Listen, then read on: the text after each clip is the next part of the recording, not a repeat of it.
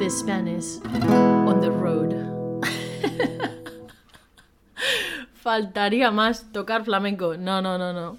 Bienvenido, bienvenida a The Spanish on the Road, un podcast para estudiantes de español de nivel intermedio alto en el que aprenderás muchas cositas y expresiones. Para conseguir las transcripciones de los primeros episodios de este podcast, ve a thespanishontheroad.com y suscríbete a mi newsletter. Te dejo el enlace en la descripción. Hoy no estoy sola. Hoy he invitado a Maripaz, que es una nueva amiga que he conocido en unas mentorías. Y es que Maripaz también tiene una escuela de español online. Y bueno, pues nos conocimos hace poco y yo sé que ella también es estudiante de idiomas y que en su casa pues se hablan varios idiomas. Por eso estamos hoy aquí juntas para hablar de eso, del aprendizaje de idiomas como adultos, ¿no? Y es un tema interesante, ¿no? Porque siempre tiene como muchos estigmas y muchas, no sé, y muchas creencias también sobre, pues los adultos no pueden aprender idiomas igual o los adultos muchas veces pues nos decimos que como adultos ya no podemos aprender otro idioma, ¿no? Que es muy difícil y bueno, nos contamos esas cosillas. Y por eso quería que habláramos hoy en el podcast. Así que nada, no me enrollo más y vamos a hacerle una llamadita.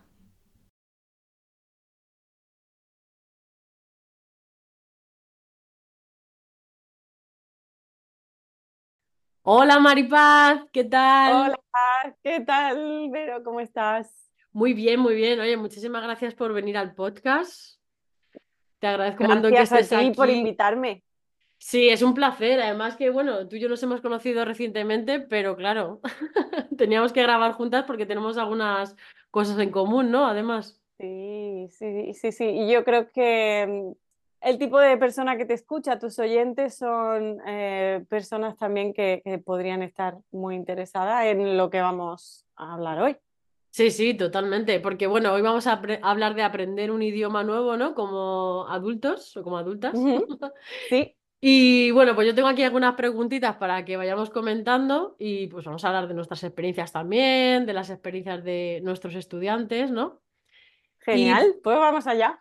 pues, ¿cuál es para ti la principal diferencia que tú notas? O sea, que notas tú en la forma en que los adultos y los niños aprenden, por ejemplo, un idioma, en este caso el español. Pues mira, eh, me encanta esta pregunta porque lo vivo en casa y lo vivo en mi trabajo profesionalmente. Yo, por ejemplo, enseño a adultos y exclusivamente a adultos, aunque tengo, tengo la experiencia de haber enseñado a niños también. Pero tengo una hija que está aprendiendo tres idiomas al mismo tiempo. Entonces, ¡Qué máquina! ¿Tres idiomas? ¿Cuáles? Sí, eh, inglés, porque nosotros vivimos en Estados Unidos, eh, pero yo le hablo español y mi marido, que es brasileño, le habla en portugués. Entonces está, tiene tres años y es pues totalmente trilingüe, o sea, los habla muy bien los tres, evidentemente con errores y la típica, el típico error gramatical de un niño que está aprendiendo, ¿no? Que te hace un verbo irregular como regular, es decir, te dice, mamá, no cabo por ejemplo, o no Ah, sabo, sí, cosas sí, así. sí. Pero sí, entonces yo lo que veo es, si la comparo a ella, con, por ejemplo, cómo estoy aprendiendo yo, o cómo eh, otro idioma, o cómo está aprendiendo uno de mis alumnos, el español, es que Mm. el adulto, por lo general, siempre necesita leer para tener la confianza y la seguridad de que está apre- aprendiendo bien. Un niño Sí, no, claro, porque un niño no ujú, sabe, ¿no? Un niño no sabe leer. Sí, Ah, entonces el adulto necesita apoyarse en la lectura, mientras que un niño necesita apoyarse en la repetición. sí, es verdad, qué curioso. Bueno, también yo diría depende del adul- del adulto, ¿eh? Porque yo he tenido adultos que son, mm, pues muy como, no sé, diría como niños, ¿no? Sí, Y les gusta mucho aprender a través de actividades, juegos, y no son tan, no sé, no se enfocan tanto en la lectura, fíjate, yo creo que sí, igual, yo sí. diría que depende Hay, en mi caso. hay millones de tipos de Mm, adultos y yo no hablo del adulto que solo quiere leer para, porque hay de todo, como tú mm, dices. Y, ah, y de sí, hecho, por lo general, eh, siendo adulto también, se aprende mejor eh, jugando que leyendo solo. Sí. Pero, pero por- por- como idea general, si por ejemplo hay una palabra un poco más complicada, un adulto normalmente te va a preguntar, ¿eso cómo se escribe? A un niño pues no, no se le ocurre. Sí, le da, Preguntarte, mamá, ¿eso cómo se escribe? No, lo le repite igual. 70 veces hasta que se lo aprende. Mm, sí, es verdad, le da igual, sí. Y en tu experiencia entonces, ¿cuál sería, por ejemplo, uno de los mayores obstáculos o algunos obstáculos emocionales, ¿no? que pueden, a los que pueden enfrentarse los adultos? Pues los adultos somos por mm, naturaleza, yo creo que muchos tenemos inseguridades a, Sí, a la hora de equivocarnos, nos da mucho reparo equivocarnos. Y, sí, y yo es soy la verdad, ¿eh? primera, ¿eh? Sí, Entonces yo creo que es esa inseguridad de, "Uf, jolín, es que no me quiero equivocar, o ¿y si hago el ridículo? o, am, o sea, que es el miedo al ridículo, ¿no? ¿Tú sí, crees? sí, Sí, que un niño pues con esa inocencia no tiene, por lo claro, general. Ah, hay muchos niños que sí, ¿eh? que tienen esa timidez o ese reparo o, o- o miedo a equivocarse, pero por lo general los, adultos los, los adultos tenemos ese run run, ese, esa cosa que, que nos mata por dentro a veces. Y otra cosa sí. es que los adultos ponemos también muchas excusas, muchas Hombre, somos excusas. profesionales, a ver, ¿como Sí, cuáles dirías tú? Pues, por ejemplo, no puedo, aplicándolo a un idioma, no puedo aprender español porque uf, eh, estoy muy ocupado, tengo muchas cosas que hacer, mucho trabajo, o, y tengo una familia, y en fin, que sí, es verdad, es Sí, cierto, no lo niego, pero hay muchos, hay muchos caminos y hay, no sé, prioridades, cuestión de prioridades.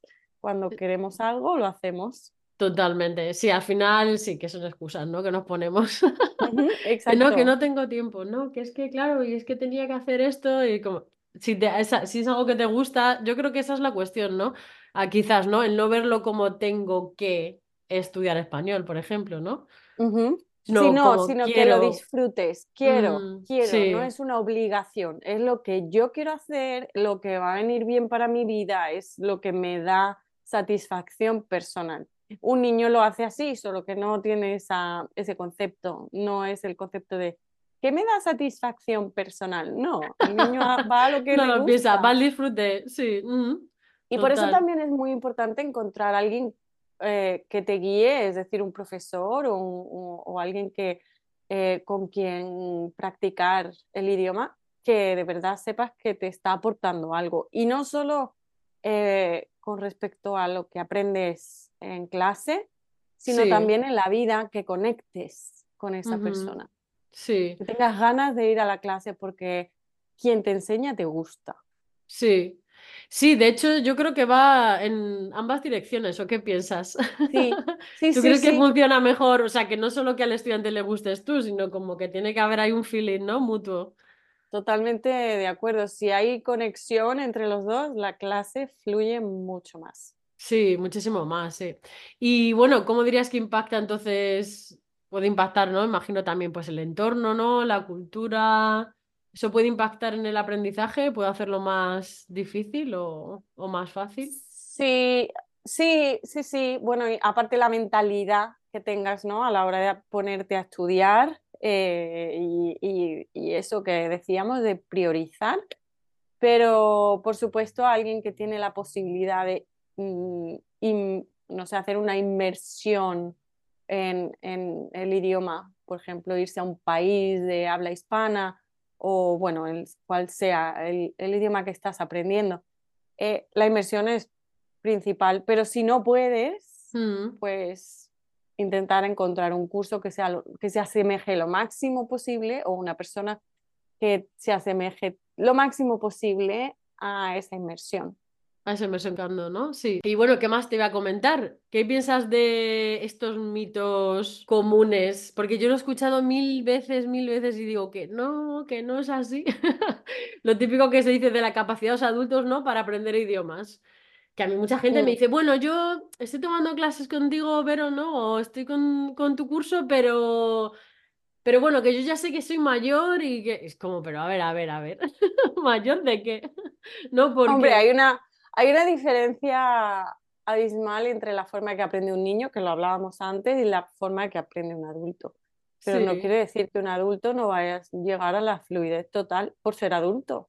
No tiene, es una no, mentira, no. no Claro tiene que por qué. Tú, por ejemplo, con inglés, si no, si no te importa que te pregunte, o con Sí, portugués, o sea, tú te has visto con esas limitaciones por decir, oye, bueno, yo ya soy, bueno, mayor, ¿no? Que soy adulta. ¿Te has sentido así ver, como no voy a aprender lo suficiente o...? soy, lo que soy es 100% realista. Yo estoy aprendiendo portugués por mi hija, por ejemplo, ¿no? Eh, que Sí, ella habla el idioma y se comunica con su padre delante de mí en portugués. Entonces lo aprendo para entender qué está pasando. Ah, y bueno, pues con mi familia política y tal. sí, Entonces soy realista. El nivel de aprendizaje o la rapidez de progresión que yo tengo no es la misma que está teniendo mi hija. sí, Pero para mí, eh, pues siendo realista, sé que eh, yo voy a tener que trabajar otro tipo de competencias sí, y, y- y ya está. Eso es enfocarlo de otra forma, porque yo soy sí, adulta, no soy una niña, y a pesar de estar, eh, eh, sí, ex- estoy muy expuesta, pero bueno, pues yo tengo esas excusas de, ay, no, es que, entonces lo que que hacer es ser coherente con eso y decir, bueno, pues de la forma que yo voy a aprender es viendo más vídeos, am, viendo más, eh, escuchando más podcasts, como el de. Vero, por ejemplo. Por ejemplo. Ese, ese tipo Sí. de, de aprendizaje, a mí ese es el que me viene bien. El- lo que hago es buscar lo que a mí me aporta. Claro, que es más significativo, ¿no? Sí. ujú. Exacto. Yo, por ejemplo, con portugués llevo un año. De Brasil también. ¿sí? Sí. ¿Y, y cómo lo ves Pues, pues es que yo creo que, a ver, que yo creo que capacidades los adultos sí que tenemos, porque si lo pienso, claro, ya tengo el hecho de que he aprendido otro idioma, ¿no? Como es el inglés, que tampoco lo aprendí hace tantísimo. Ajá. Hace, no sé, ay madre mía, pues yo qué sé, creo que empecé a tomar clases en 2014, O tal. sea, como adulta. cuentas, como muy adulta yo, ¿eh? Ya de señora, ya de señora de 30 años. Y entonces yo creo que al final también son tablas, ¿no? Que vas cogiendo y cogiendo y tras lo que dices, estudiar. Y tampoco tiene por qué ser limitante. A lo mejor, no sé si diría que he llegado a la fluidez con inglés, pero me comunico bastante, bastante bien. Y con portugués, pues bueno, ahí estamos. Ahí estamos. Pero Pero bueno, un sí. mito del que, del que sí me gustaría hablar es Sí. un poco el contrario y no es para desanimar, pero solo para que la gente sea realista. Hay mucha Creo que sé cuál, gente, va- cuál vas a decir. A ver, ujú, dime, y dime. hay muchos gurús por ahí que te, que te aseguran que con un curso vas a aprender español o cualquier idioma, inglés, portugués, Sí. el que sea. Y vas a ser, buah, vas a tener la fluidez completa en seis meses.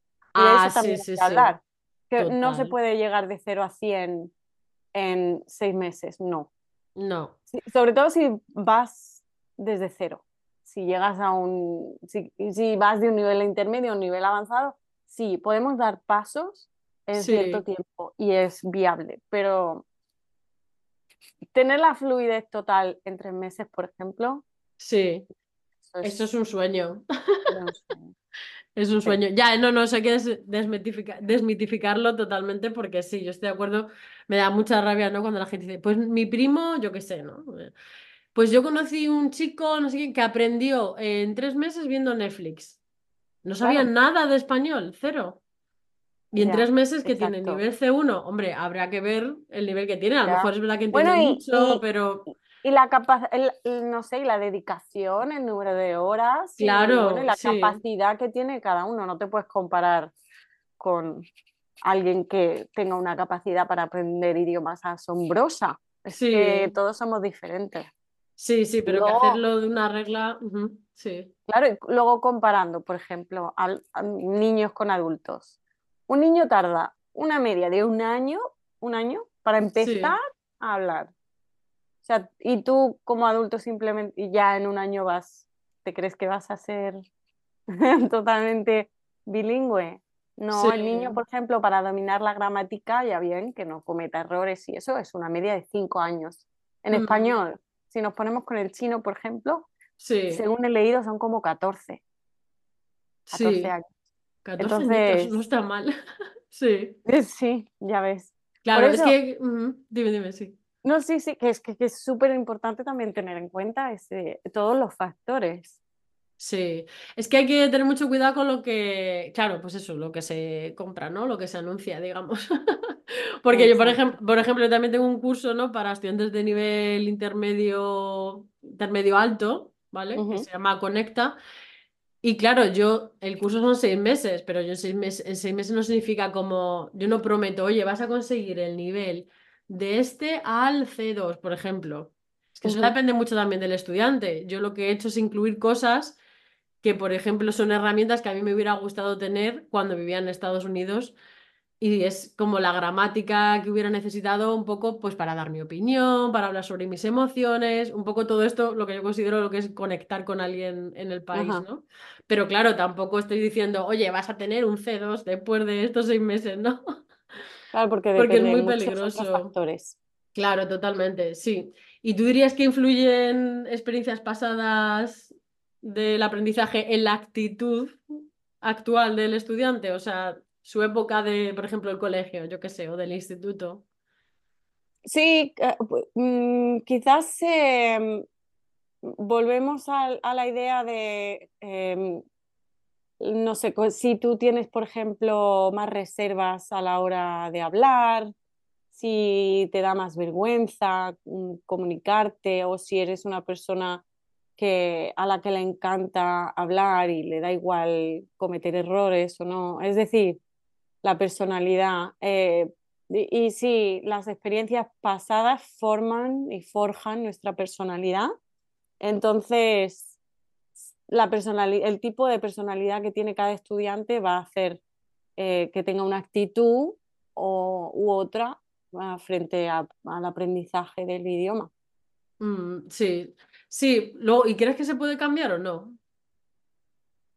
Mm, bueno, no creo que se pueda cambiar totalmente, no creo que ni que se deba cambiar tampoco, porque depende, ¿eh? Ah, pues si una Sí, cosa funciona mejor para ti, simplemente tienes que encontrar el curso o, o el profesor que, que sepa trabajar en ese, eh, de esa forma. Es decir, si a ti te va mejor ver vídeos o, o basarte, sí, basar tu aprendizaje en comunicación, pues si el, el curso que estás haciendo es, funciona así, es lo que, lo que te va a enseñar. Es lo que necesitas, claro, Hay sí, diferentes, hay todo tipo de estudiantes, entonces también hay todo tipo de profesores. sí, efectivamente, sí. Sí. Y si hablamos de paciencia, a ver qué te parece esto, porque yo cuando no lo sabía, pero fíjate, me lo dijo mi profesor de portugués, ¿eh? Que me Ajá, dijo que yo era un, como, bueno, en inglés dice como angry student, ¿no? Como que yo me enfadaba mucho cuando ajá. cometía errores, como, ¡mierda! Entonces cada vez que cometía un mínimo error era como, ¡no! Mm, Y Muy me dijo, exigente contigo misma. sí, sí, sí, me dijo, oye. Me dijo, bueno, tú puedes ser como quieras, pero que quizás si bajas un poquito el nivel de autoexigencia, estás, aprenderás más rápido, ¿no? Porque puede ser como Ah, un bloqueo.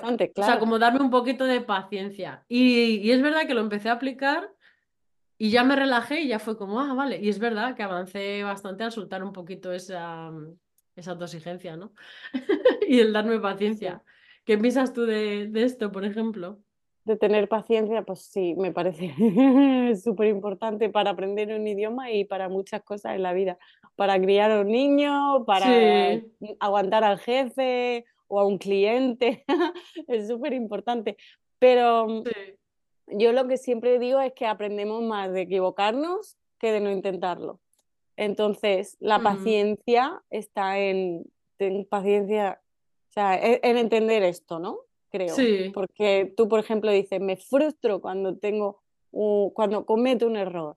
sí. Pues entonces date cuenta y, y lo ves, ¿no? Que, que, que tienes que bajar ese nivel de autoexigencia para aprender más. Es decir, tienes Sí, que darte cuenta que aprendes mucho más si te equivocas que mm, si ni siquiera lo intentas.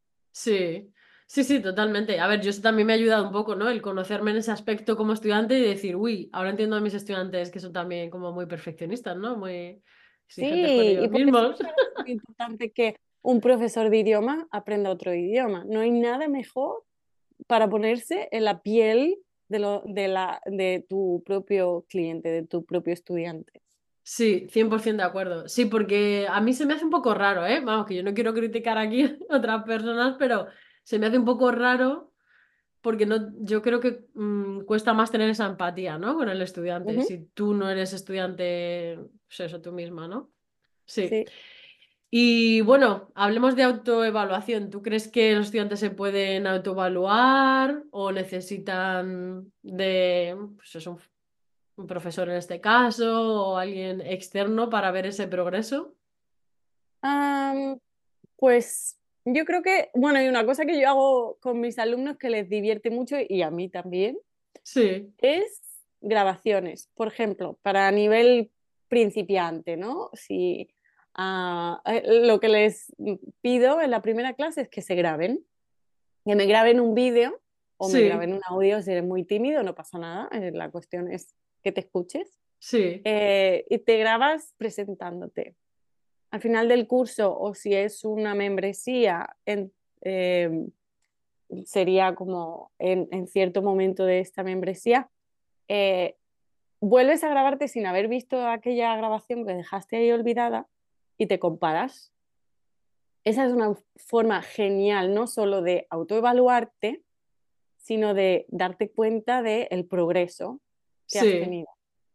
sí. Porque muchas veces no nos damos cuenta de eso y nos volvemos muy exigentes, nos frustramos, pero no nos damos cuenta de lo bueno que hemos aprendido, o sea, de esa, darnos esa palmadita en la espalda y decir, vaya, Sí, pues sí que he aprendido un montón, ¿sabes? sí, Ahora pues mira qué bien ha mejorado mi pronunciación o, o el vocabulario o las expresiones o todo.